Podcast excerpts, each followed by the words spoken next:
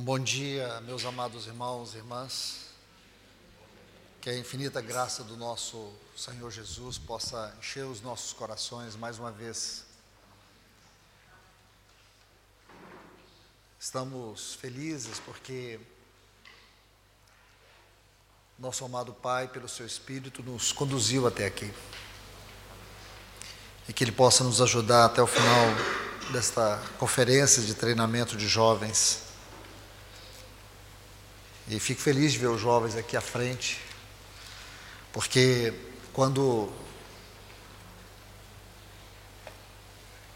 intencionamos ter esse encontro juntamente com os irmãos aqui do Paraguai, esse era o objetivo, que o Senhor pudesse falar aos jovens, fosse um encontro com um tema voltado para a vida de vocês.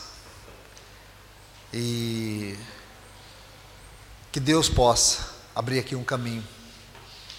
Esse é o nosso desejo, que não seja apenas um encontro pelo encontro, mas que seja uma porta que o Senhor esteja abrindo para aqui nessa região, como também essa parte do Brasil, o Senhor alcançar muitos jovens, preparar esses jovens dentro de um dos períodos mais negros, mais difíceis da história da igreja. Ter jovens fortes, jovens com uma consciência cristã, fortalecida, edificada pela palavra. Assim como vemos dentro da história do povo de Deus, o Senhor levantando os jovens, o Senhor levantando pessoas que não amaram a sua própria vida. Porque, meus irmãos e irmãs, não nos surpreende Deus levantar Moisés aos 80 anos para viver o ministério de 40. Amém. É lindo isso. O que o Senhor fez na vida de Moisés é um dos capítulos mais extraordinários daquilo que nós podemos imaginar sobre o ministério espiritual. Agora você pensar no Senhor levantar uma criança como Samuel e separar ele ainda jovem, assim como esses que nós estamos estudando aqui neste livro, jovens que foram preparados para viver tempos tão difíceis como Samuel. É, é interessante você observar que depois daquele Icabode, depois que a glória do Senhor saiu de Israel, Deus levantou um jovem para o ministério profético. Quando a nação de Judá é levada para o cativeiro, Deus levanta esses quatro jovens. Então nós temos tantas experiências, histórias, e fica essa pergunta: por que, que Deus levanta os jovens?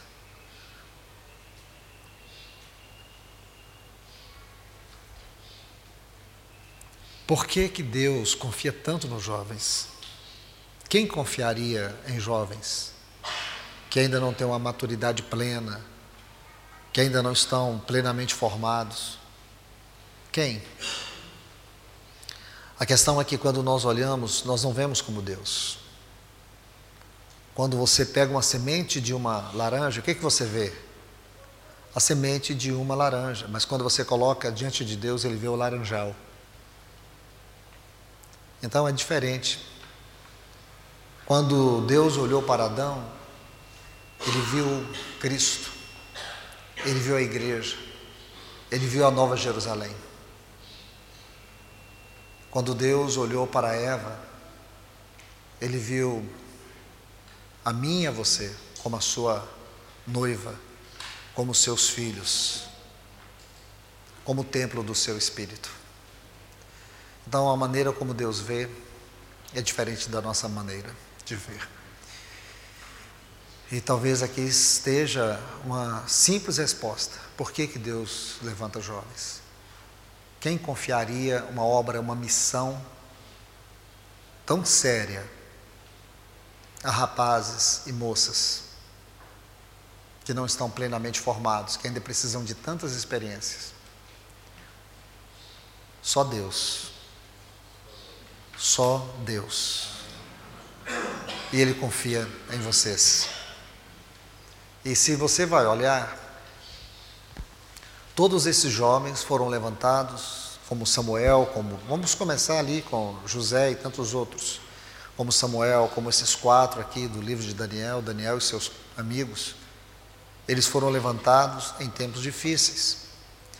Porém, o que me chama a atenção no livro de Daniel é que esse livro é histórico e profético, porém a sua mensagem ela é 100% profética. Suas histórias são proféticas, porque essas histórias apontam para o tempo do fim. E me lembro do livro de Joel, quando ele vai falar do, da chuva seródia, essa chuva da colheita, tem a temporã e tem a seródia. A temporã, profeticamente falando, é aquilo que aconteceu no Pentecoste. A seródia é aquela que vai acontecer antes da volta do Senhor. E na profecia de Joel, fala que os jovens, eles terão sonhos. Esses jovens, eles terão ministério profético. Essa geração de jovens será uma geração profética. Grave isso no seu coração. Vocês são uma geração profética. Vocês vão viver a contramão até aquela última hora. Vocês viverão na contramão. Todos podem fazer o que acham que devem fazer, mas vocês vão fazer simplesmente aquilo que Cristo fizer na vida de vocês. Que o Senhor nos ajude, que o Senhor nos alcance mais uma vez.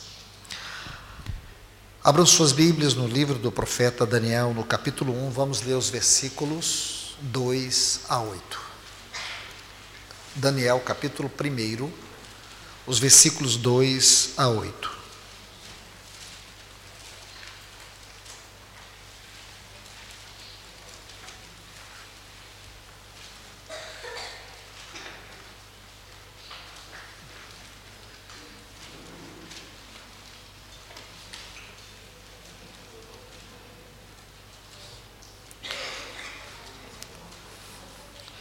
Daniel capítulo 1, versículos 2 a 8 diz: O Senhor lhes entregou nas mãos a Joaquim, rei de Judá, e alguns dos utensílios da casa de Deus.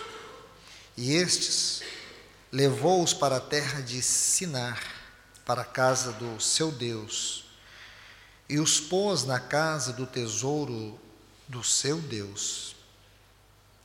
Disse o rei a Aspenaz, chefe dos eunucos, que trouxesse alguns dos filhos de Israel, tanto da linhagem real como dos nobres, jovens sem nenhum defeito, de boa aparência, instruídos em toda a sabedoria, doutos em ciência, versados no conhecimento e que fossem competentes para assistirem no palácio do rei e lhes ensinasse a cultura e a língua dos caldeus. Determinou-lhes o rei a ração, o alimento diário, das finas iguarias da mesa real e do vinho que ele bebia, e que assim fossem mantidos por três anos, ao cabo dos quais assistiram diante do rei. Entre eles se achavam dos filhos de Judá Daniel, Ananias, Misael e Azarias. O chefe dos eunucos lhe expôs outros nomes, a saber, a Daniel, o de Belte, Beltesazar, Ananias, o de Sadraque, a Misael, o de Mesaque, e a Azarias, o de Abednego. Resolveu Daniel firmemente não contaminar-se com as finas iguarias do rei nem com o vinho que ele bebia. Então pediu ao chefe dos eunucos que lhe permitisse não contaminar-se. Pai, em nome de Jesus, nós pedimos a tua ajuda, Senhor. Pedimos o teu socorro. Pedimos que o teu Espírito esteja sobre esta palavra, tanto na transmissão como em nossos corações para recebê-la. Eu te peço aqui em especial para a vida desses rapazes e dessas moças. Ajude-os. Que esta palavra possa transpassar seus corações. Que essa palavra possa ser vida, possa conduzi-los.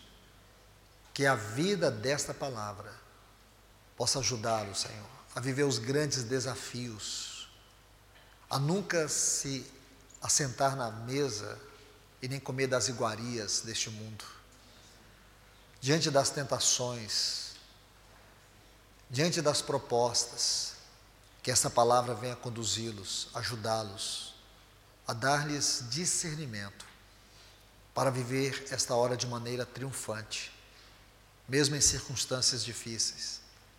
Venha esta palavra ajudá-los com o seu poder e com a sua vida. Em nome de Jesus. Amém.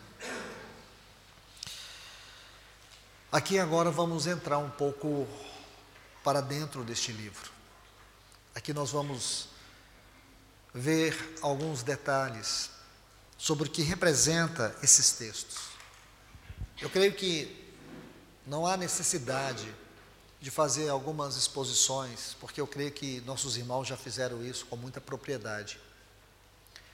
O que eu quero adicionar aqui são pequenos pontos para que a gente tenha como partida ou como princípio de partida para dentro desta palavra.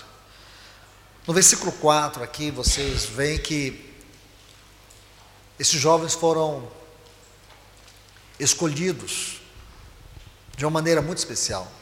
Jovens que não tinham defeito, jovens que fossem instruídos em sabedoria e doutos em conhecimento, em ciência, e houve uma determinação do rei que esses jovens fossem separados para comer das finas iguarias da mesa real e do vinho que ele bebia. É interessante que no versículo 8 diz que Daniel decidiu, decidiu firmemente, esta é a frase, ele decidiu firmemente. Por que decidiu firmemente? Porque não era qualquer decisão, não era qualquer proposta, não era uma situação fácil, era uma situação que exigia sacrifício. Aquela determinação de Daniel não era uma determinação diante de uma proposta qualquer, era diante de uma determinação daquele que era considerado o maior homem naquele contexto da história do mundo, Nabucodonosor. Nabucodonosor era o rei supremo. Nabucodonosor, ele não era só reconhecido como um rei, um imperador, mas ele era adorado como uma divindade. Esse homem era temido porque, se você estuda a história antiga daquele tempo, você vai perceber que a Babilônia era considerado o maior império do mundo. O Egito, a Síria, todos esses impérios não tinham condições de sobrepujar a Babilônia. Na Babilônia se concentrava todo o poder, toda a economia, toda a cultura, toda a ciência. O que havia de melhor no mundo estava na Babilônia. E se você conhece bem a história antiga, você saberá que o Egito, o Egito sempre foi o grande centro da atração da ciência e do poder. E que agora a Babilônia havia sobrepujado todos os povos.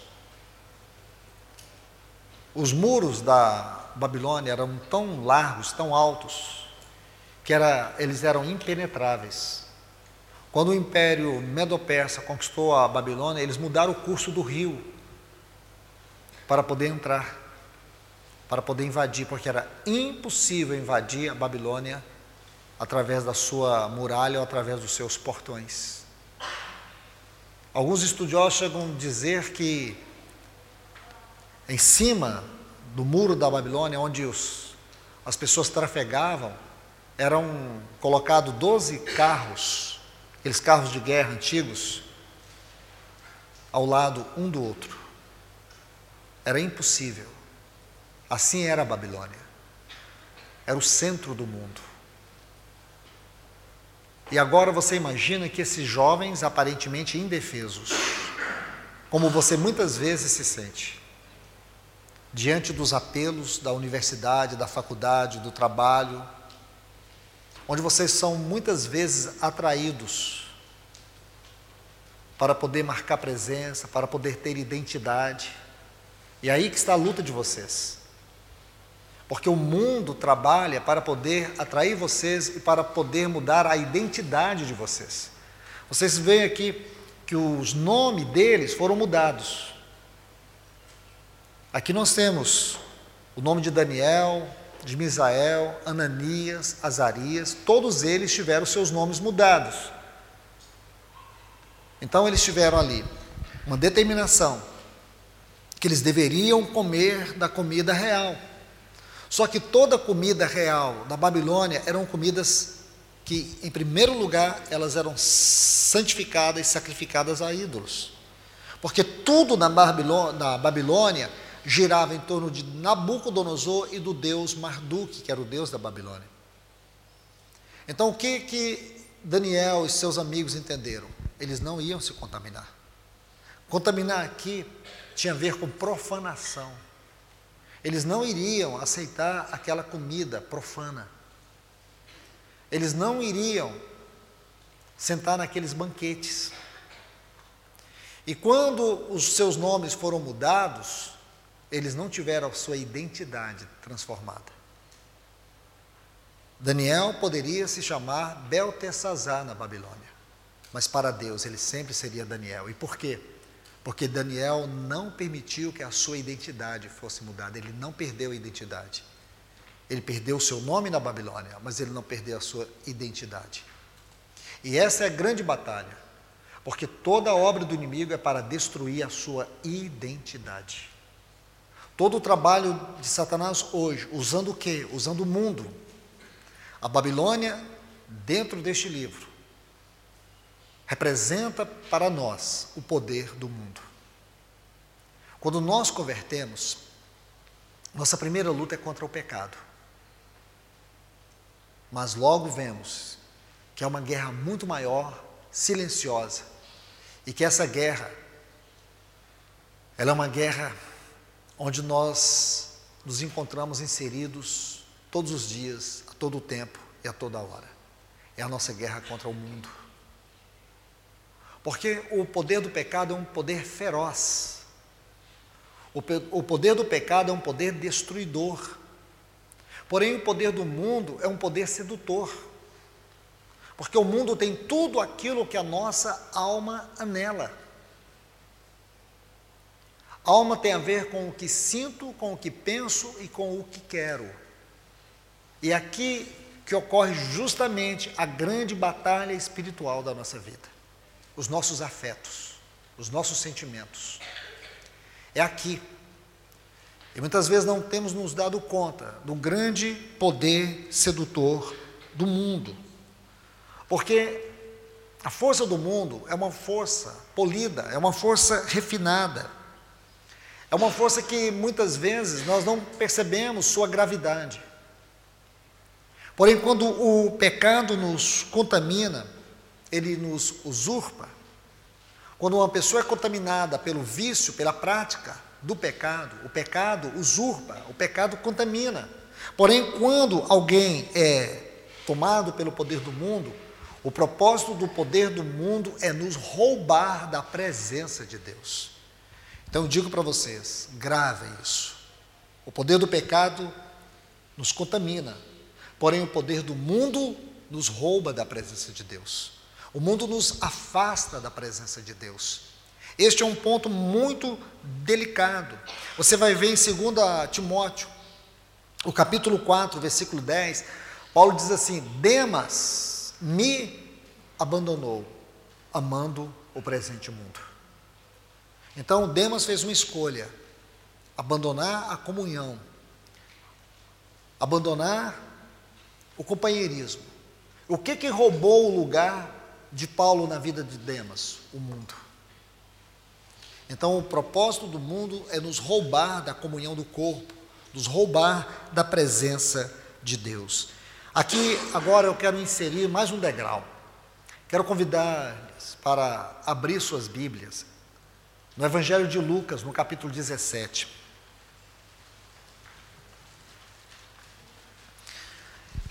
Nós vamos ler algo muito importante, porque as pessoas geralmente sentem mais a, as consequências do pecado em suas vidas. E por quê? Porque o pecado nos fere de maneira moral. Então, observe isso: o pecado nos fere de maneira moral e afeta a nossa espiritualidade. Então, as pessoas sentem muito mais os efeitos do pecado.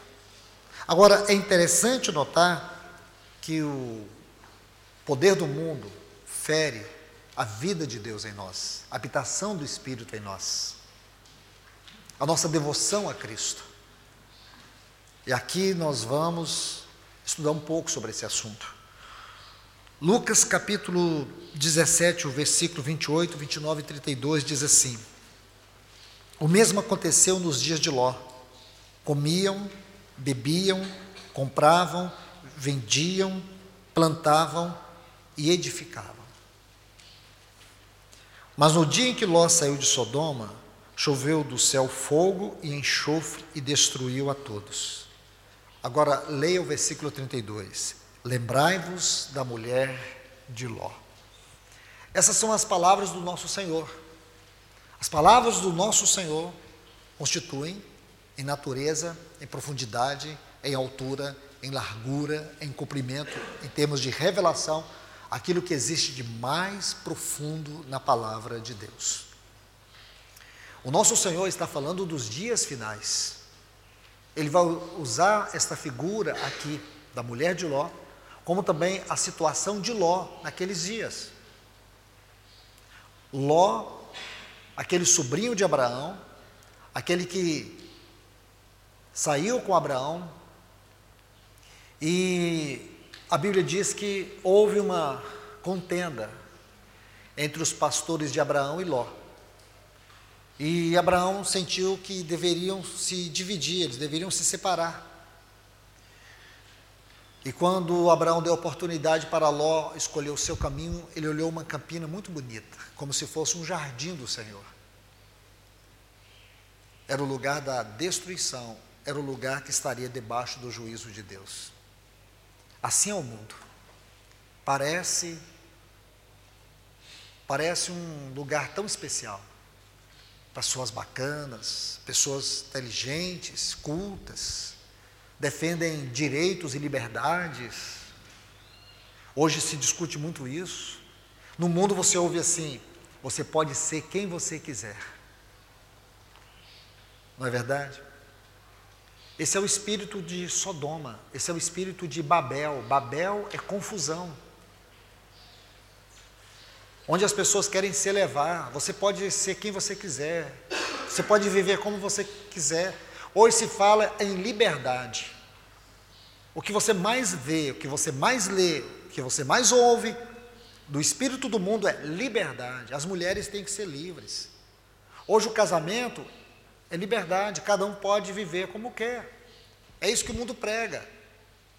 Cada um pode viver a sua liberdade. Só que eu digo para vocês: nunca houve uma geração mais escravizada e mais escravizadora do que a nossa. Hoje as pessoas estão escravas e acham que são livres. Não existe ninguém livre nesse, nessa terra. O único ser livre que existe em todo o universo é Deus. Nem Satanás é livre. Não há quem possa dizer eu sou livre. Se podemos falar de liberdade baseado nesse conceito, nós falamos da liberdade que tem sua origem em Adão a liberdade que deriva de uma vida de pecado, onde as pessoas se acham livres para praticar e fazer o que querem. Isso não é liberdade, isso é escravidão. Essa é a liberdade de Sodoma. A nossa liberdade é a liberdade em Cristo. Se o Filho vos libertar, verdadeiramente sereis livres. Nós não vivemos a nossa liberdade, nós vivemos a liberdade nele. Porque ele, sim, ele, foi ele que decidiu deixar o seu trono. Ninguém o obrigou. Foi o seu próprio amor que o moveu. Ele não nos amou porque nós tínhamos coisas boas. Ele nos amou pela sua própria compulsão de amar. Ninguém o obrigou a me amar, a te amar. Ninguém o obrigou. Ele disse: Ninguém toma a minha vida, eu a dou. Por quê? Porque ele é livre. Foi ele que decidiu satisfazer a justiça do Pai, aquela justiça que foi colocada exposta ao opróbrio quando o homem Aquele que foi criado à imagem e à semelhança de Deus caiu. Então a santidade, a glória, a justiça de Deus estavam ali para serem satisfeitas. O que e quem poderia satisfazer essa justiça? Todos pecaram e necessitam e carecem da glória de Deus, porque agora o homem, ele perdeu essa glória. Davi vai dizer assim no Salmo 8, versículo 4: Quem é o homem para que dele te lembres? Essa palavra lembres. É uma palavra muito profunda no hebraico. A tradução dela é assim: Quem é o homem que sempre e eternamente ocupastes o teu coração? Havia um homem. Este é o homem, Cristo é o homem. Porque Adão foi criado à imagem deste homem. Porém, esse homem não havia encarnado, mas ele estava no coração do Pai como filho eterno amado. Quem é este homem para que dele te lembres? O filho do homem para que o visites. Davi ignora propositadamente Gênesis 3 e diz assim: de glória e honra o coroastes, vestido de glória. Então aqui nós podemos pensar em Adão. Adão foi vestido desta glória, na imagem e semelhança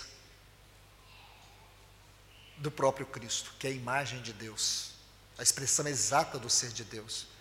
Porém, quando o pecado entrou no gênero humano, Adão se encontrou despido, sua veste de glória lhe foi tirada pela causa, vergonha e consequência do pecado que agora estava na sua natureza. Davi vai cantar isso. Essa é uma linda declaração no Salmo 8. E o que que nós vemos? Nós vemos que foi o nosso Senhor Jesus. Ele disse: Ninguém toma minha vida, eu a dou. Foi Ele, para satisfazer a justiça de Deus, para exaltar a glória de Deus naquela cruz, na redenção. Ele veio e morreu por nós. Ele decidiu morrer por nós. Quando os seus acusadores estavam diante dele, proferindo todo tipo de blasfêmia, injúrias, difamações, ele estava ali, guardado no seu silêncio, diante de Pilatos, de toda aquela multidão eufórica pela sua morte. Ele estava ali como ovelha muda e não abriu sua boca. Este é o silêncio mais poderoso, foi, foi a declaração mais poderosa do nosso Senhor, porque ele não estava ali para satisfazer a justiça romana, nem a justiça judaica da lei que eles usaram para tentar condená-lo. Ele não estava entre Deus e Satanás. Ele estava ali diante de Deus e Deus mesmo. Ele estava por causa da glória de Deus. Ele estava na liberdade, no prazer de decidir ir por nós naquela cruz. Ninguém o constrangeu. Não foi a lei romana que o induziu à cruz, foi o próprio Pai que agradou moê-lo. Isso é liberdade. Essa é a liberdade que ele conquistou para nós. Ali nessa liberdade ele venceu o mundo, a carne, o diabo e a morte. Essa é a nossa liberdade. A liberdade que ultrapassa todos os limites da esfera do pecado. Essa é a liberdade. E para essa liberdade que nós fomos destinados, a liberdade da glória dos filhos de Deus. Essa é a verdadeira liberdade, não é a liberdade do mundo. Não é a liberdade que as pessoas estão pregando, isso é escravidão. Vocês são assediados todos os dias para viver esse tipo de liberdade. Essa liberdade é a pior escravidão. O que Provérbio diz: há caminhos que ao homem parece direito, mas o final deles é morte. Aqui está um grande exemplo para nós, de jovens que eles escolheram, eles escolheram a verdadeira liberdade. Porém, escolher a verdadeira liberdade era viver e andar na contramão daquilo que era o óbvio do mundo, aquilo que era natural ao mundo. Então o Senhor vai nos mostrar algo aqui muito sério. Os dias de Ló. O Senhor disse para nós, em um tom profético, que esses últimos dias precisariam ser estudados à luz dos dias de Ló. Então nós não podemos desconsiderar toda a trajetória de Ló. Vamos olhar com cuidado, por favor. Vem comigo em Gênesis capítulo 13, versículo 10. Gostaria muito que vocês colocassem esses textos juntos. Agora, depois de ler Lucas 17, 28, 29 32, você acrescente aí Gênesis capítulo 13, versículo 10.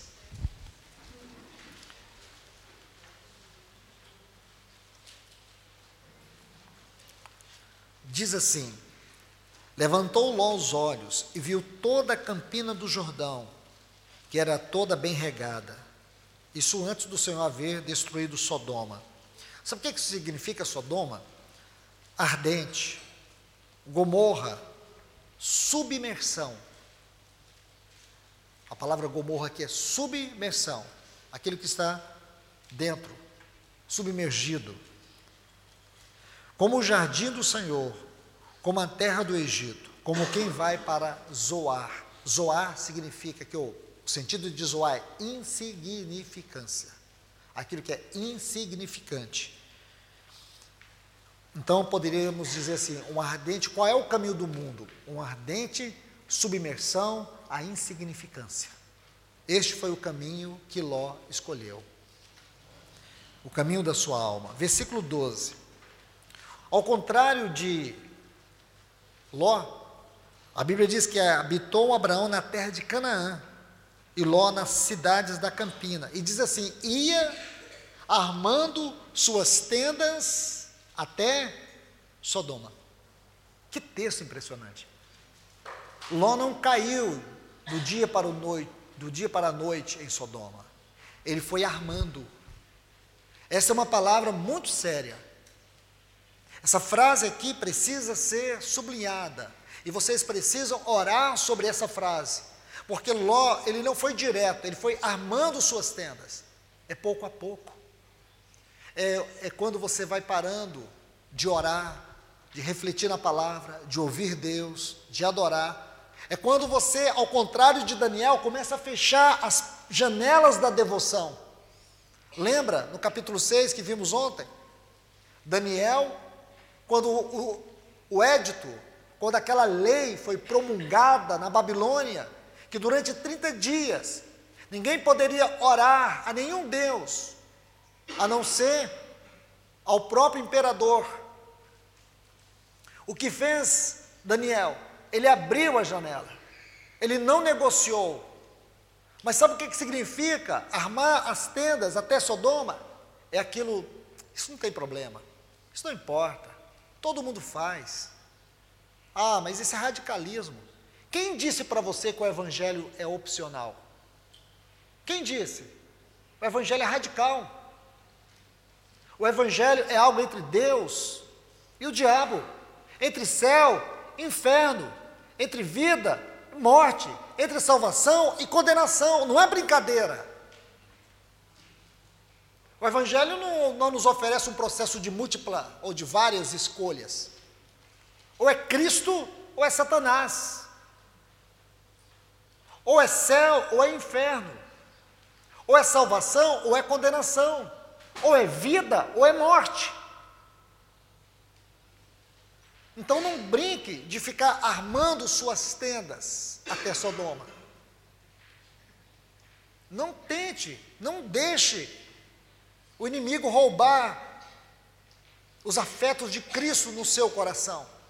Então, o que, que acontece? Muitos vão fechando as janelas pouco a pouco. Vai fechando, vai fechando. chega um momento você fecha toda a janela. Daniel manteve as janelas abertas. Mantenha as janelas abertas da devoção, do seu amor a Cristo, da sua oração. Mantenha. Se você tiver que fechar janelas, feche na cara de Satanás, mas não feche a sua devoção ao Senhor. É isso que nós temos que aprender aqui. Veja, aqui nós temos esses nomes: Sodoma, Gomorra, Zoar. Aqui você vai perceber uma ardente submissão à insignificância. E esses lugares aqui, o que, que eles nos revelam? Eles não nos revelam apenas lugares comuns, ou apenas revelam para nós lugares. Esses lugares aqui revelam para nós a condição do coração de Ló. O ardor, olha aqui a palavra Sodoma, ardente, um desejo, anelo ardente para o pecado. Na fase em que vocês estão, jovens, é uma fase que Satanás ele sabe pintar o mundo de uma maneira muito sedutora. Uma fase onde vocês estão vulneráveis. Uma fase onde ele envia tantos mensageiros com propostas tão aparentemente maravilhosas, mas são artimanhas de Satanás.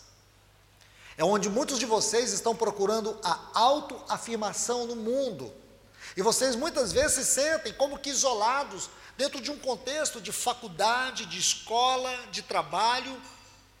E vocês veem ali os outros rapazes, as outras moças, parece que eles são felizes pelo que são, pelo que fazem.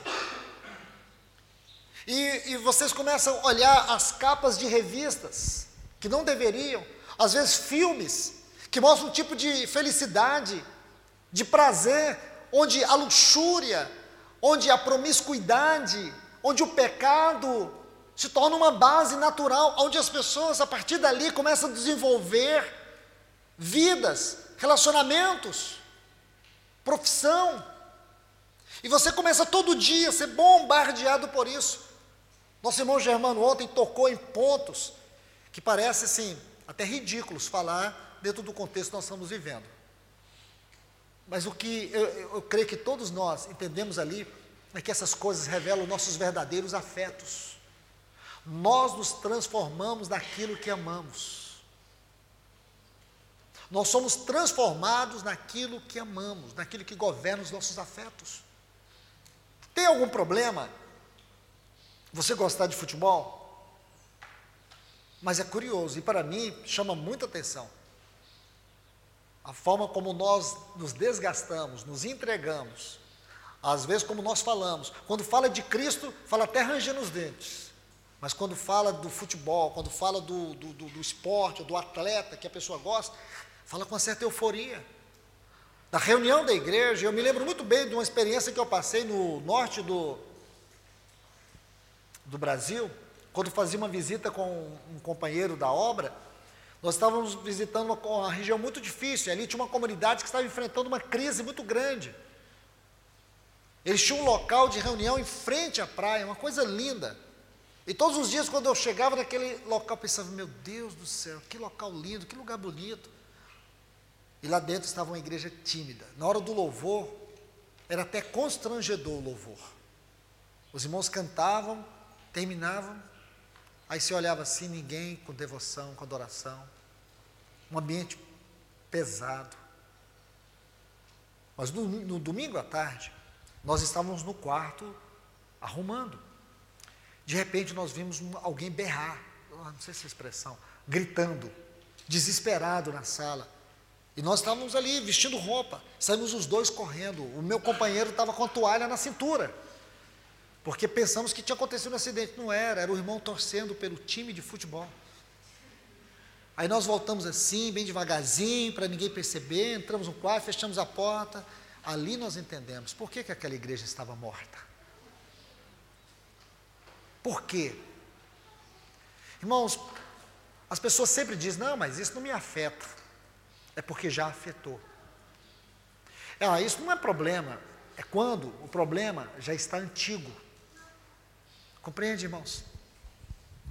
Este é o caminho de Sodoma. É assim que as pessoas vão armando suas tendas. Nós temos que desenvolver uma disciplina radical em servir e amar o Senhor. Senão você vai armando. O Ló não foi do dia para a noite para Sodoma, ele foi passo a passo, passo a passo. E às vezes esse passo a passo tem muito a ver com aquilo que nós deixamos de fazer, que é importante na nossa vida espiritual. Quando você não tem mais aquele prazer de reunir, de comungar, de ler a palavra com devoção, de orar, de partir o pão, tudo fica muito mecânico, muito natural.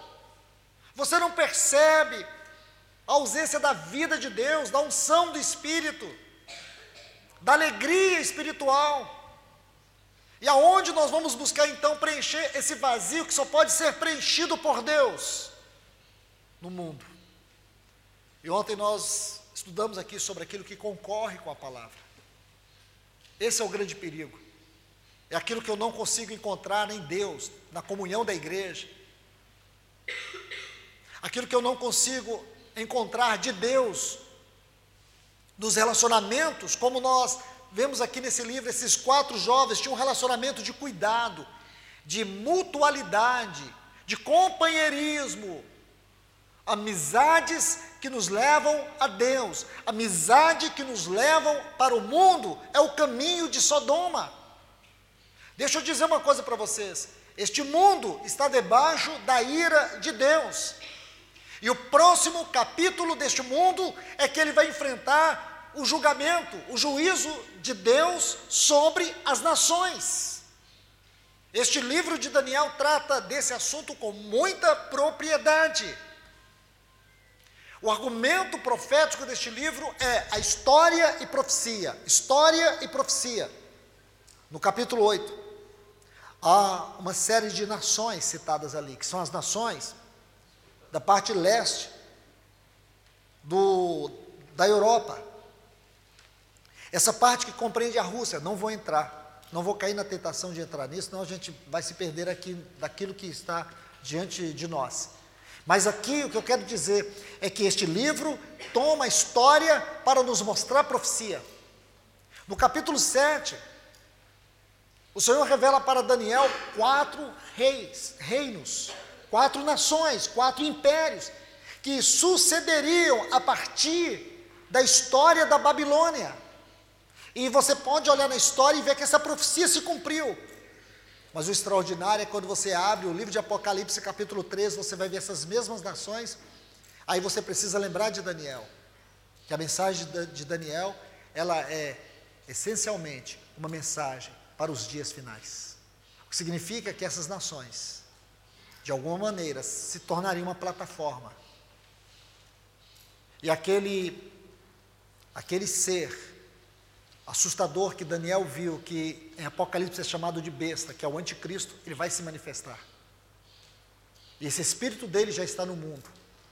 A sua plataforma está praticamente concluída. Só está faltando o personagem. Então, meus irmãos, irmãs, jovens, moças e rapazes, não brinque nessa hora. Não vá armando as suas tendas até chegar em Sodoma.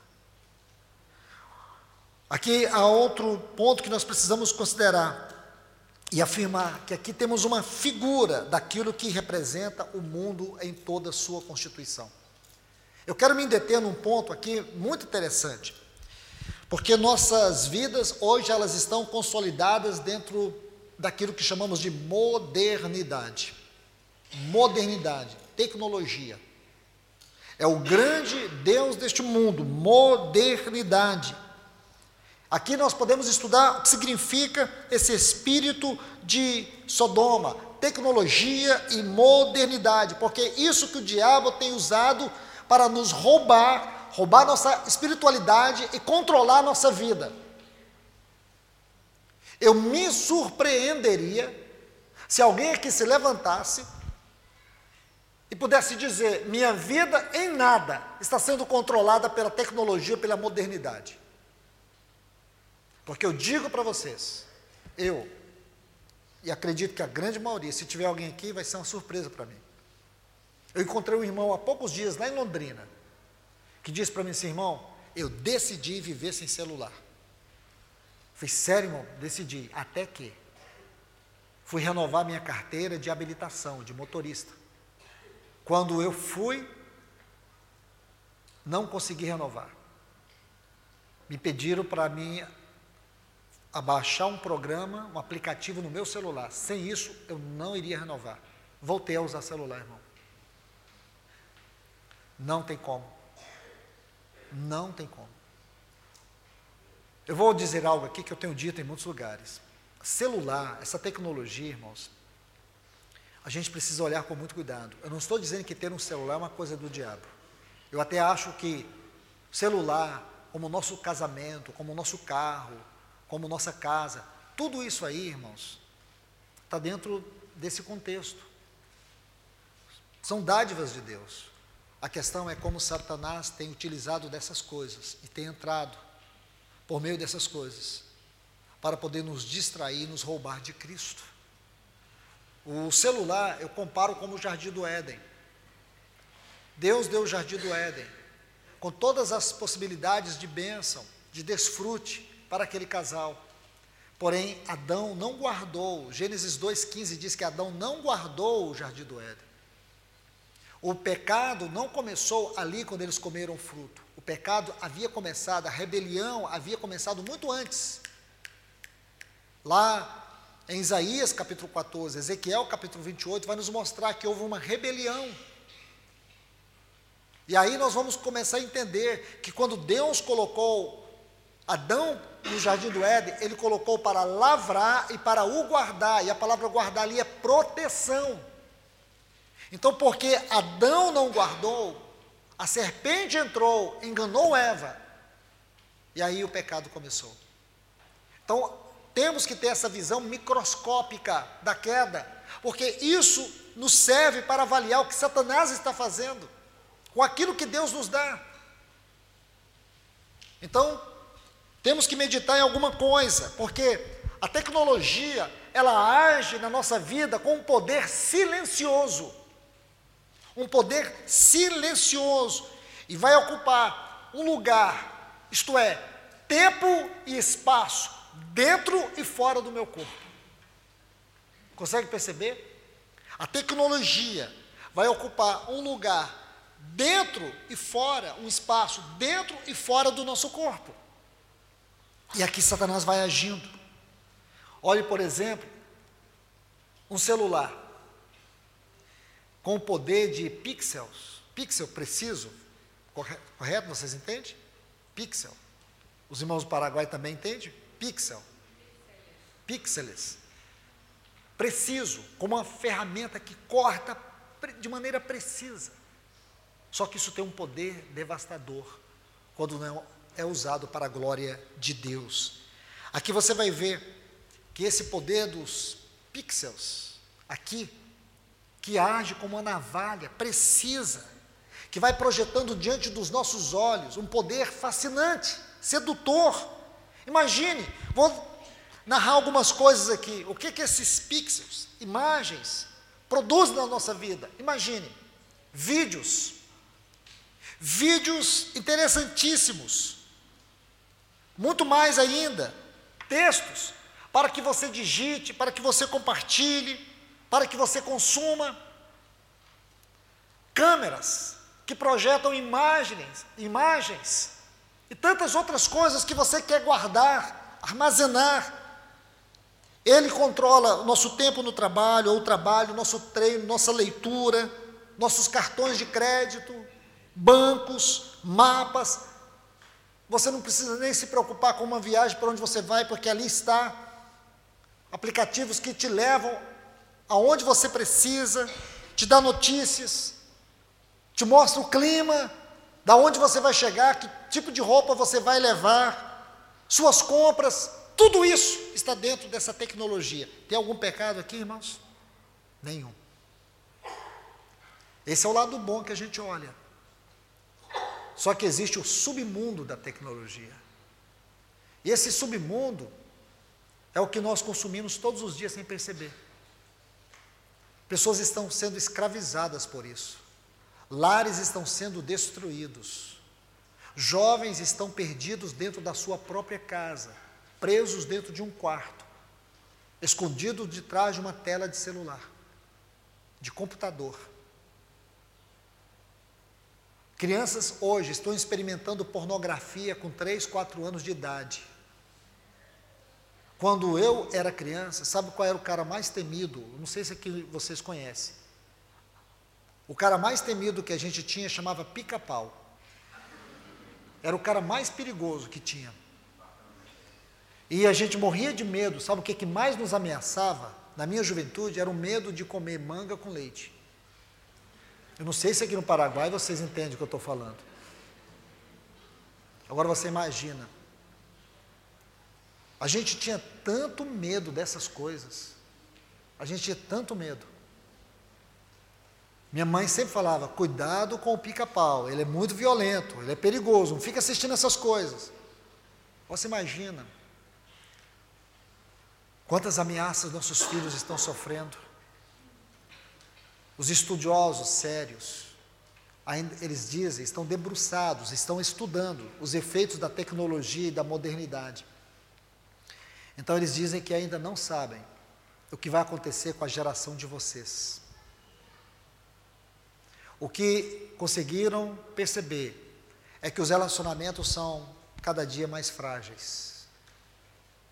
Os casamentos estão se dissolvendo com muita facilidade. Os adultos estão se tornando infantis. E as crianças estão cada dia se tornando mais adultizadas. Adultos precoce. Era tão interessante, eu sempre gostei muito de criança. Então, todo mundo gosta, é claro. Mas sempre que eu chegava numa casa, eu via uma criança, eu fazia de tudo para conquistar ela. Demorava poucas horas. Hoje demora meses. Existe criança hoje que eu ainda não conquistei. Tem uma criança lá no local eu cheguei para a mãe dela semana passada e disse: O que, que eu posso fazer para conquistar essa menininha? Ela disse: Ah, Luiz, ela é assim mesmo. Só que ela já está com três anos, eu nunca conquistei, já tentei pegar, já tentei abraçar. Ela, eu abraço ela, ela não me abraça. Coisa mais difícil. As crianças estão se tornando. Eu estou contando um exemplo, mas são muitos. E nós parece que não estamos percebendo. As consequências estão aí. Jovens estão tirando a sua vida. No Japão foi feita uma pesquisa, por que, que o índice de suicídio entre jovens cresceu assustadoramente? Uma das pesquisas mostrou o seguinte: os jovens não conseguem mais lidar com seus conflitos interiores. Os jovens não conseguem sofrer decepção. Eles não conseguem suportar o fato de serem contrariados. Na minha época de jovem adolescente, um rapaz de 18 anos virava homem, homem em todo sentido da palavra. Hoje a psicologia diz que até os 29, 30 anos ele é adolescente. Chamada de geração canguru. Isso aqui não é eu que estou inventando, não. Isso é da psicologia. Geração canguru, que é ficar na bolsa dos pais. Não querem assumir compromissos e responsabilidades. Eu falo isso para vocês, jovens, para vocês refletirem, porque vocês podem, melhor do que eu, explicar o que está acontecendo, porque vocês convivem com essas histórias, com esses fatos, dia após dia. Se nós não tomarmos cuidado, se nós não olharmos para aquilo que a palavra diz, se nós não discernirmos esse nosso tempo, quando Lucas capítulo 21 fala sobre vigiar, sobre permanecer em pé. Aquilo que nós lemos lá no capítulo 3 do livro de Daniel, aqueles jovens não se curvaram diante daquela estátua. O trabalho de Satanás é fazer você se curvar. O trabalho de Satanás é conquistar os seus afetos. Aqui você vai ver o, seu relacionamento com a sua tecnologia. Pode ser uma arma poderosa para destruir os seus conceitos, os seus afetos, a sua espiritualidade. É como você caminhando lentamente, armando suas tendas até cair em Sodoma. Então, esse disfarce sob o anonimato. Olha que frase: o disfarce sobre o anonimato que as redes sociais promovem tem sido uma artimanha satânica. Porque dentro de uma rede social você tem amigos. E qual que é o objetivo? Conquistar amigos. Então lá na sua rede social, lá no seu Facebook, ou lá no Instagram, cada dia tem novos amigos. Você não sabe o nome, nem endereço, nem sabe onde, o que, que eles fazem, como eles vivem. Mas está lá, aceitar. E você vai aceitando, aceitando, aceitando. Aí você diz, conta para um amigo, para uma amiga. Eu tenho 5 mil seguidores. Qual a vantagem disso? Vai para onde esses seguidores? Tudo para Sodoma. O que, que esses amigos fazem na sua vida? Isso cria dentro de você uma realidade que nós não conhecíamos até 10 anos atrás. A realidade do mundo virtual. E a minha grande pergunta que eu faço todos os dias quando eu estou diante da palavra de Deus e vendo essas coisas é que Deus, pelo seu Espírito, havia nos dado com muita clareza todo o sentido daquilo que é o mundo natural e o mundo espiritual. Agora, o meu grande dever e desafio de todos os irmãos que estão sendo hoje compelidos a pregar este evangelho da última hora, porque muitas pessoas estão pregando um evangelho que não é da última hora, e qualquer evangelho que não seja esse da última hora é profano, é satânico, é diabólico. Qualquer evangelho que não desafie a igreja no seu chamamento, na sua vocação, e não enfatiza para a igreja que ela está vivendo esta última hora e que Cristo está voltando, não é o evangelho do trono de Deus. É o evangelho do anticristo. Nosso papel hoje é alertar a igreja e encorajar a igreja a se preparar, porque o seu noivo está voltando. O seu Senhor está voltando. E agora nós somos desafiados a discernir pela palavra de Deus esse mundo virtual. Esse capítulo 3 de Daniel, ele nos fala e nos dá uma ilustração gloriosa sobre isso que está acontecendo, porque esse disfarce do anonimato, que a rede social, que este mundo virtual, que esse ambiente de tecnologia nos leva a viver, não é de Deus. Porque dentro disso você começa a estabelecer relacionamentos que não têm raízes, não têm profundidade e não têm significado espiritual. E aí você procura buscar satisfação em conversas. E você vai subindo degraus.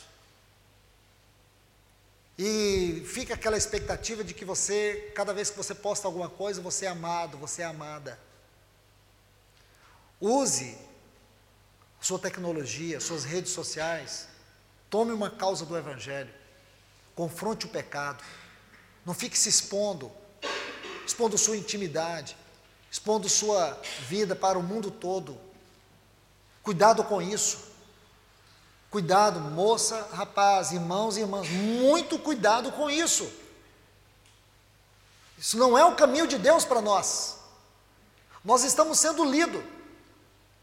Satanás está vendo. Existem histórias trágicas desse tipo de comportamento, e é estranho para um rapaz, uma moça que se diz cristão, que está aí caminhando para encontrar com Jesus, com nosso Senhor, que diz viver a expectativa da volta do Senhor, que diz ser um templo do Espírito Santo, viver no conforto desse disfarce do anonimato de redes sociais. Isso é uma tragédia. Porque nós vivemos num mundo onde a imagem é tudo. Eu estava lendo a história de uma moça na Dinamarca, que ela era uma modelo. Logo aos 16 anos, ela assinou um contrato milionário. Aos 18, ela já era muito famosa. Então, ela amanhecia o dia, quando ela entrava dentro do seu banheiro, ela já tirava uma selfie e já postava. E aí ela pegava o seu carro, já tirava outra selfie, postava. Aí ela parava num determinado lugar, ia tomar o seu café, postava. Até meio-dia ela tinha aproximadamente 3 milhões de curtidas. Porém, de maneira estranha, ela começou a se sentir mal. E ela estava prestes a assinar o maior contrato da sua vida aos 18 anos, para a maior revista da Europa. Foi quando aquela moça, ela deu uma guinada. Ela apagou todas as suas fotos, todas as suas redes sociais, porque ela percebeu que ela era uma mulher infeliz, vazia, que a sua vida e a sua alma dependia de olhar quantas curtidas, quantos elogios. Hoje existem mulheres casadas que não importa o que o marido diga, ou também homens, que não importa o que suas esposas falem, para elas importa é abrir suas fotos lá, olhar as curtidas e ver as frases: lindo, maravilhoso, você é maravilhosa, você está muito sensual, que isso, que aquilo. Muitas pessoas estão sobrevivendo emocionalmente disso. Você pode imaginar quão largo, profundo e assombroso ou assustador é o caminho de Sodoma. Foi esse o caminho que Ló tomou. Foi esse o caminho. Esse caminho é tão terrível que quando o Senhor enviou seu anjo, ou seus anjos para livrar Ló e a sua família, a Bíblia diz que o que nosso Senhor Jesus diz para lembrar. Por que, que ele disse lembrar da mulher de Ló? Porque essa mulher foi aquela que saiu de Sodoma e Sodoma não saiu dela. Eu vou dizer algo para vocês, não quero que vocês fiquem tristes comigo, é algo bem particular e pessoal. A Bíblia fala que essa mulher olhou para trás. Mas o sentido mais forte que eu vejo ali não é que ela olhou para trás, é o que estava dentro dela. Ela nem não deixou Sodoma para trás. Ela carregou Sodoma consigo. Não é você sair do ambiente, é se o ambiente está dentro de você. Você precisa cuidar do seu coração, porque aqui está a sede dos seus afetos. Esse é o sentido. Aqui que nós precisamos tomar muito cuidado. Lá no capítulo 11 do livro de Gênesis, nós temos a história da Torre de Babel. O que, que é Babel? É o império unificado ou uma cidade unificada em torno de um templo, que era a torre. Lembram disso? Então era um império unificado em torno de um templo. Esse templo é a torre. E o que, que era aquele templo? Era o culto ao progresso humano.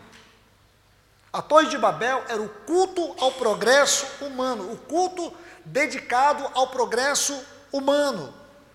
E aqui nós vemos o que? Uma outra lição da Torre de Babel.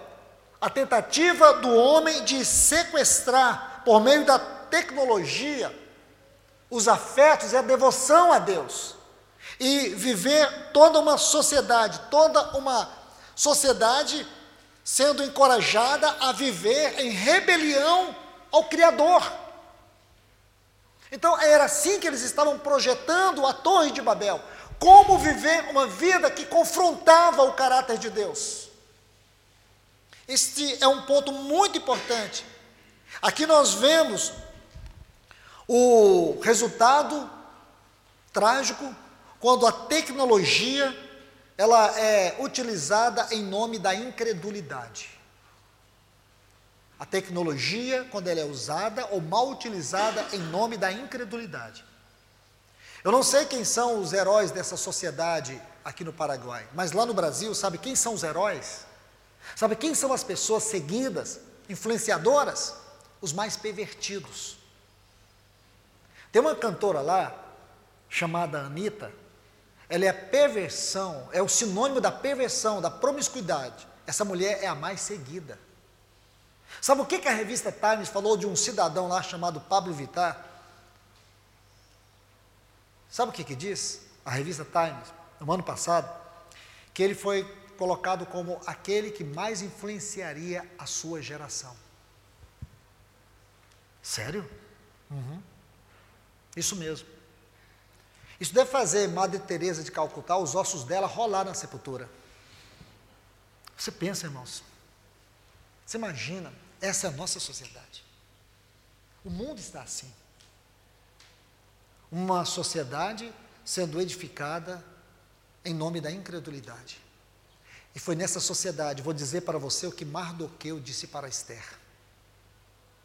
Quem sabe, se para um tempo como este, Deus te colocou como rainha.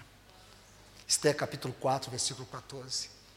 Quem sabe se para um tempo como este, Deus te colocou um jovem, uma moça e um rapaz, e colocou dentro de você um depósito divino. Então não jogue esse depósito fora. É contra esses principados, é contra essas potestades, é contra esses dominadores deste mundo tenebroso e contra as hostes espirituais da maldade que atuam nas esferas espirituais que Deus te colocou, para que você seja um testemunho de vitória do Calvário, um testemunho da habitação do Espírito Santo, um testemunho de um homem, de uma mulher, de um rapaz, de uma moça justificado. Ele colocou você aí contra tudo e contra todos, mas você não está sozinho, porque a palavra de Deus habita em você. Você não é um derrotado porque as pessoas na sua escola, na sua faculdade, no seu trabalho te olham diferente. Não importa como eles te olham, importa como Deus te vê. Não importa se você não faz parte do meio. E muitas vezes o inimigo te atrai para você fazer ou entrar na autoafirmação. É uma luta dos jovens, porque eles não querem ser excluídos. Eles querem a autoafirmação. Eles, elas também querem ser elogiadas. E geralmente as moças que são elogiadas ali, você não faz parte. Os rapazes que têm maior presença, você não faz parte. Não importa, não se diminua. Não ache que você está sendo excluído porque você é um cristão. É muito mais do que isso. É porque você tem uma luz, tem um brilho que eles não têm. Seu brilho reflete nas trevas. O brilho deles, quando a maquiagem vai embora, vem o vazio. Eles precisam de muita maquiagem, eles precisam de muita mentira, engano, precisam de muito, muitos elogios. Você não precisa de elogios. Você precisa da convicção, da certeza eterna que você é amado, é amada, mais do que tudo com o mesmo amor que Deus amou seu filho eternamente, é o amor com que ele te ama. Você é amado tanto quanto Cristo é amado. O amor de Deus por você não tem fim, não tem barreiras, não tem limites. Isso cura. Então você não precisa de uma curtida lá, você está linda hoje. Você não precisa que ninguém mencione o seu nome ou deixe de mencionar o seu nome. Lembre que o seu nome está escrito no livro eterno de Deus. É ali. Lembre-se disso. O Azaf, ele vai nos contar algo muito lindo no Salmo 73. Vou tentar parafrasear isso no contexto que vocês vivem, que nós estamos vivendo. De repente ele começou a olhar os filmes, as séries ali, olhar, não assistir, olhar. Azaf não ia fazer isso. Mas ele estava lá vendo os comentários. E aí o que, que acontece? Ele começou a ficar inquieto. Começou a ver que parece que as atrizes, os atores, as pessoas famosas, eles eram felizes. Parece que eles tinham uma beleza extremamente atrativa, que provava que eles verdadeiramente haviam encontrado a verdadeira felicidade. E ele ficou inquieto. Ele começou a pensar assim: o que, que adiantou eu guardar minha vida? O que, que adiantou eu guardar minha integridade moral? O que, que adiantou? Ele começou a entrar num estado de autocomiseração, ele começou a entrar num estado de depressão. Mas é lindo quando ele diz assim: até que eu entrei no santuário do Senhor que nosso amado irmão Joel nos lembrou. Até que eu entrei no Santo dos Santos, no lugar santíssimo onde está o sumo sacerdote da nossa alma. Aquele que abriu um caminho para nós. Eu queria te falar, moça, rapaz, Escute o que eu vou te falar. Essa é uma verdade imutável. Existe um caminho eterno, um caminho elevado, um caminho até o trono de Deus. E você não precisa pedir ninguém para entrar na sua frente, porque Jesus já entrou e abriu para você. E você pode entrar, porque tudo que o mundo tem é um disfarce perigoso. Sabe o que é isso? Máscara. É dissimulação. A felicidade do mundo é dissimulação. São as pessoas mais infelizes. São as pessoas que elas são movimentadas por drogas, por vícios, por compulsões carnais. São pessoas que elas não estão fundamentadas na verdade, mas em mentiras, que elas pregam, que elas acreditam e que elas seduzem as pessoas. É assim que Satanás trabalha. O que, que Satanás disse para Eva? Foi assim que Deus disse. Sabe o que, que Satanás queria dizer em outras palavras? Deus mentiu para vocês, tem um engano aqui. Porque ele sabe muito bem que se vocês comerem, vocês sereis ou serão como Deus. Esta é a raiz da semente do pecado. É que o pecado, a iniquidade, tenta nos levar a uma busca de satisfação, de autonomia, de independência. Isso é mentira, porque isso é escravidão. É isso que Satanás quer, alimentar o seu coração, que você pode ser feliz, que você pode ser independente, que você pode ser autossuficiente. E olha o que, que Jesus pregou: você quer me seguir? Tome a sua cruz. Quem quer essa cruz? Quem quer? Quem quer sentar numa mesa onde existem as melhores iguarias, os finos pratos, e ter que dizer: eu não como isso, eu não participo disso, isso não me alimenta. Isso não me satisfaz. O que me satisfaz é o caminho da cruz, mas o caminho da cruz não é o caminho da vergonha, não é o caminho da renúncia. É para este mundo, é para a minha carne. E deixa eu te dizer uma coisa: você tem uma carne, como eu tenho, como todos nós temos. Eu preciso te falar com franqueza: carne não converte. Nossa carne não converte. Se alguém aqui disser que tem uma carne convertida, eu vou dizer que você está enganado. O máximo que a sua carne consegue ser é religiosa. O que Abraão fez quando ele misturou a carne com fé e gerou Ismael. Isso é fracasso. Carne tenta ser religiosa, ela não converte.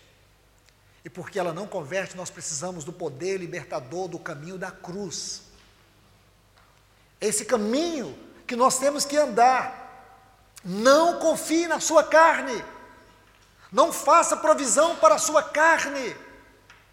Porque se você fizer provisão, se você alimentar a sua carne, você vai entrar num estado de derrota e de fracasso.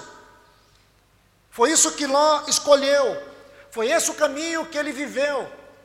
As consequências foram drásticas, e é o que o Espírito Santo quer nos mostrar.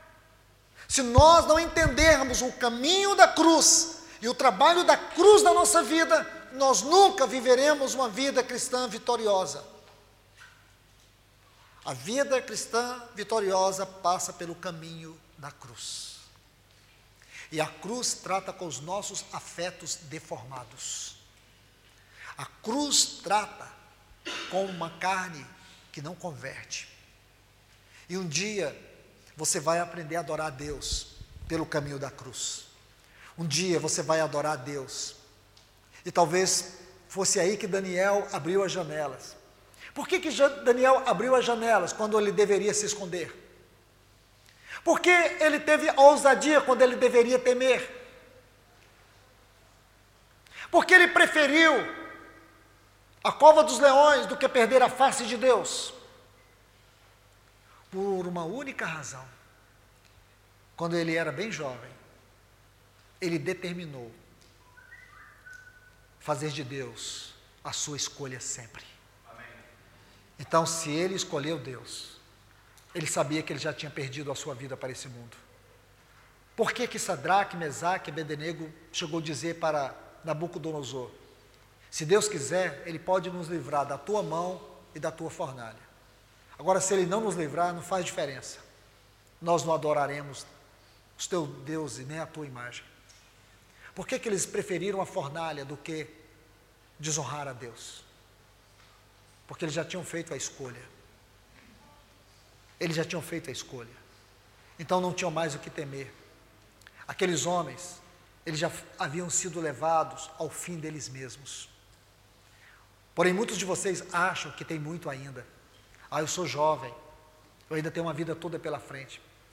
Não acredite nisso. Se você acha que tem uma vida toda pela frente, comece a construí-la agora em um relacionamento sério com Deus, como fez esses jovens. Aí a vida que você vai viver pela frente fará todo o sentido para a eternidade. É isso que nós temos que meditar. Por que, que eles não temeram? Por que, que Daniel teve a ousadia, mesmo debaixo de um decreto que o levaria à condenação? Ele não temeu. Sabe por quê? Desde cedo ele fez de Deus a sua devoção, a sua fortaleza, a sua segurança e a sua proteção. E por quê? Ele tinha consciência que ele não pertencia mais, ele não pertencia mais a esse mundo. Ele conhecia muito bem a sua cidadania celestial. Isso nos falta muito, porque a gente acha que o mundo tem muito para nos dar.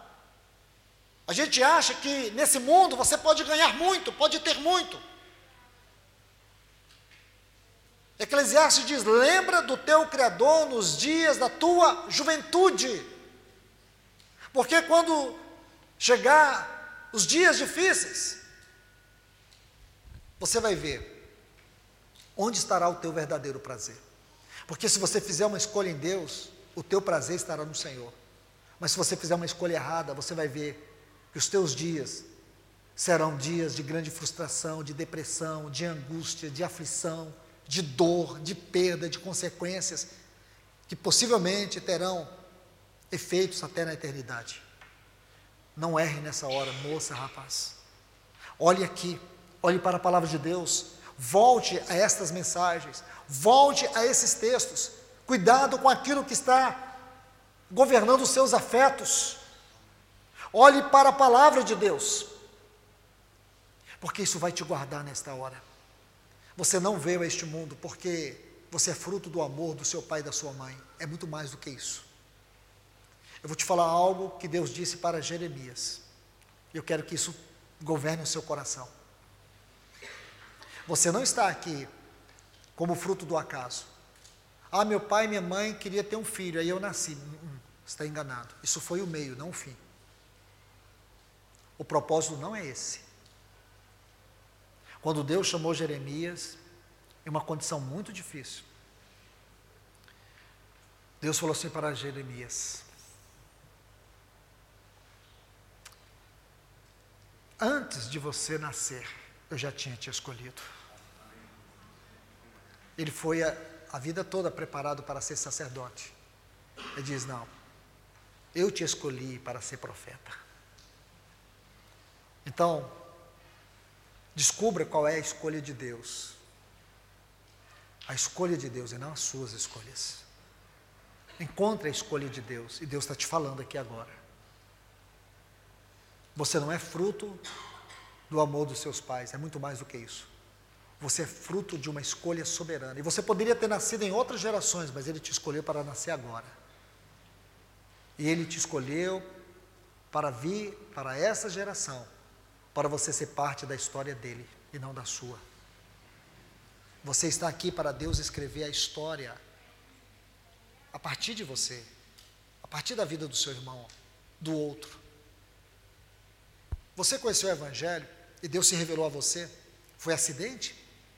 Foi propósito. E um dia você vai olhar para trás e você vai adorar eternamente por esse propósito sagrado. Deus ter se revelado de uma maneira tão preciosa e te conduzir nesta hora para viver essa geração. Então viva com alegria. Enfrente tudo que você tiver de enfrentar. Passe por cima de tudo que você tiver que passar. E você saberá, nunca o Senhor vai te abandonar. Nunca Ele vai te deixar. Ele está com você todos os dias. Então, moça, rapaz, em especial aqui eu falo a vocês. Deixe que essa palavra penetre o seu coração. Não se rendam. Ouse ser Daniel. Ouse ser uma moça, um rapaz, com uma convicção profunda espiritual. Não deixe que este mundo modele o seu caráter. Não deixe que Satanás escreva a sua história usando o mundo como uma caneta. Não deixe. Não deixe que essas redes sociais, que esse mundo virtual te atraia, te seduza, como foi seduzido Ló para Sodoma. Não olhe para trás. Não deixe que os seus afetos sejam governados pelo poder deste mundo. Tenha sua visão em Deus. Olhe para o Senhor, sobre quaisquer circunstâncias difíceis, olhe para o Senhor. Não tire os olhos dele. Não retroceda. Não desvie. Não deixe o seu amor esfriar. Não deixe. Você não está aqui para viver seus sonhos. Você está aqui para viver o supremo propósito de Deus. Eu creio que essa convicção deve sim ter governado o coração desses jovens. Você não vai ter tudo o que você quer e nem como você quer, mas você terá Deus. Isso é mais importante. O Senhor não vai fazer tudo como você quer e nem tudo como seus pais querem.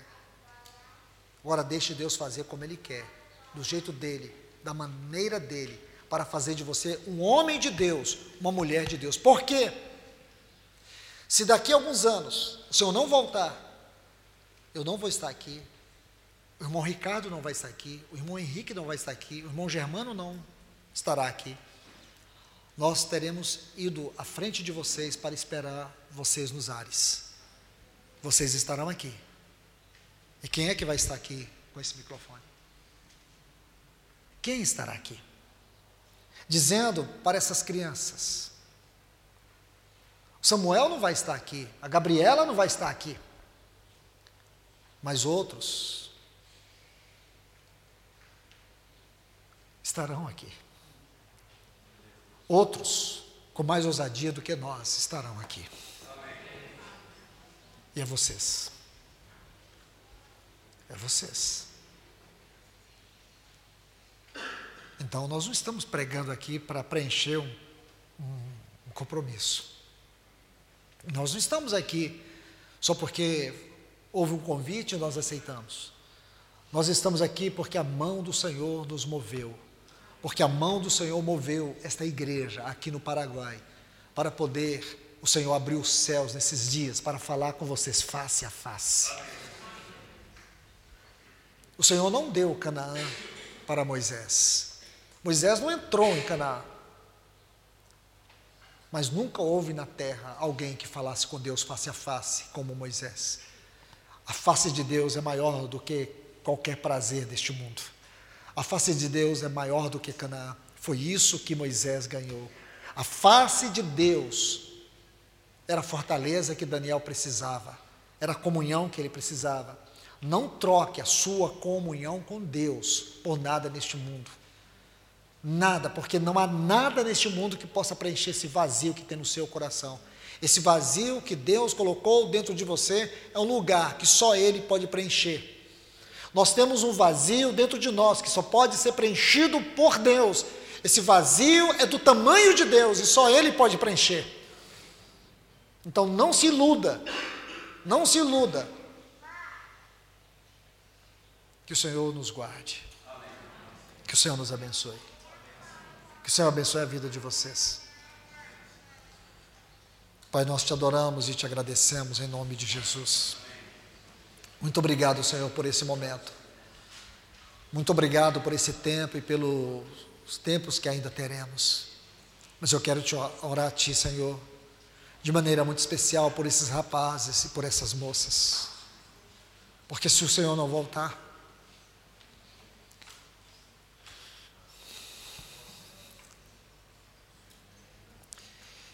Eles terão que continuar essa obra, Senhor. Eles vão ter que ir à frente, é eles que vão passar aquela linha de chegada.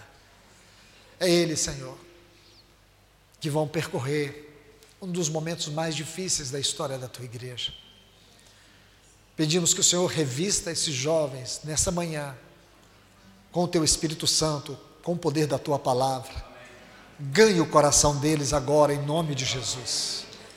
Ajude eles agora, Senhor. Os apelos do mundo são poderosíssimos. As ferramentas que Satanás tem utilizado para afastá-los de ti, para ganhar os afetos deles, para desviá-los do teu caminho, são ferramentas poderosas. Porém, as nossas armas são poderosas ainda, muito maiores ainda, muito mais fortes ainda. A nossa armadura é o Senhor mesmo. Oh Senhor, então vem ajudá-los com a tua armadura. Por mais que esse inimigo, humanamente falando, seja muito mais poderoso do que nós, suas armas são terrivelmente poderosas. Nós confiamos naquela poderosa arma do Senhor, aquela arma a qual o Senhor derramou sobre nós, lá na cruz do Calvário, o poder do sangue de Cristo Jesus. Como João viu aquela grande multidão que venceram pelo sangue do Cordeiro. Essas são as tuas armas, aquela arma poderosa que desceu dos céus e veio nos habitar, o teu Espírito Santo, a tua palavra. Revista eles Revista eles com a tua justiça, com a tua salvação, com o teu evangelho. Revista. Em nome de Jesus. Nós oramos aqui, Senhor. Amém.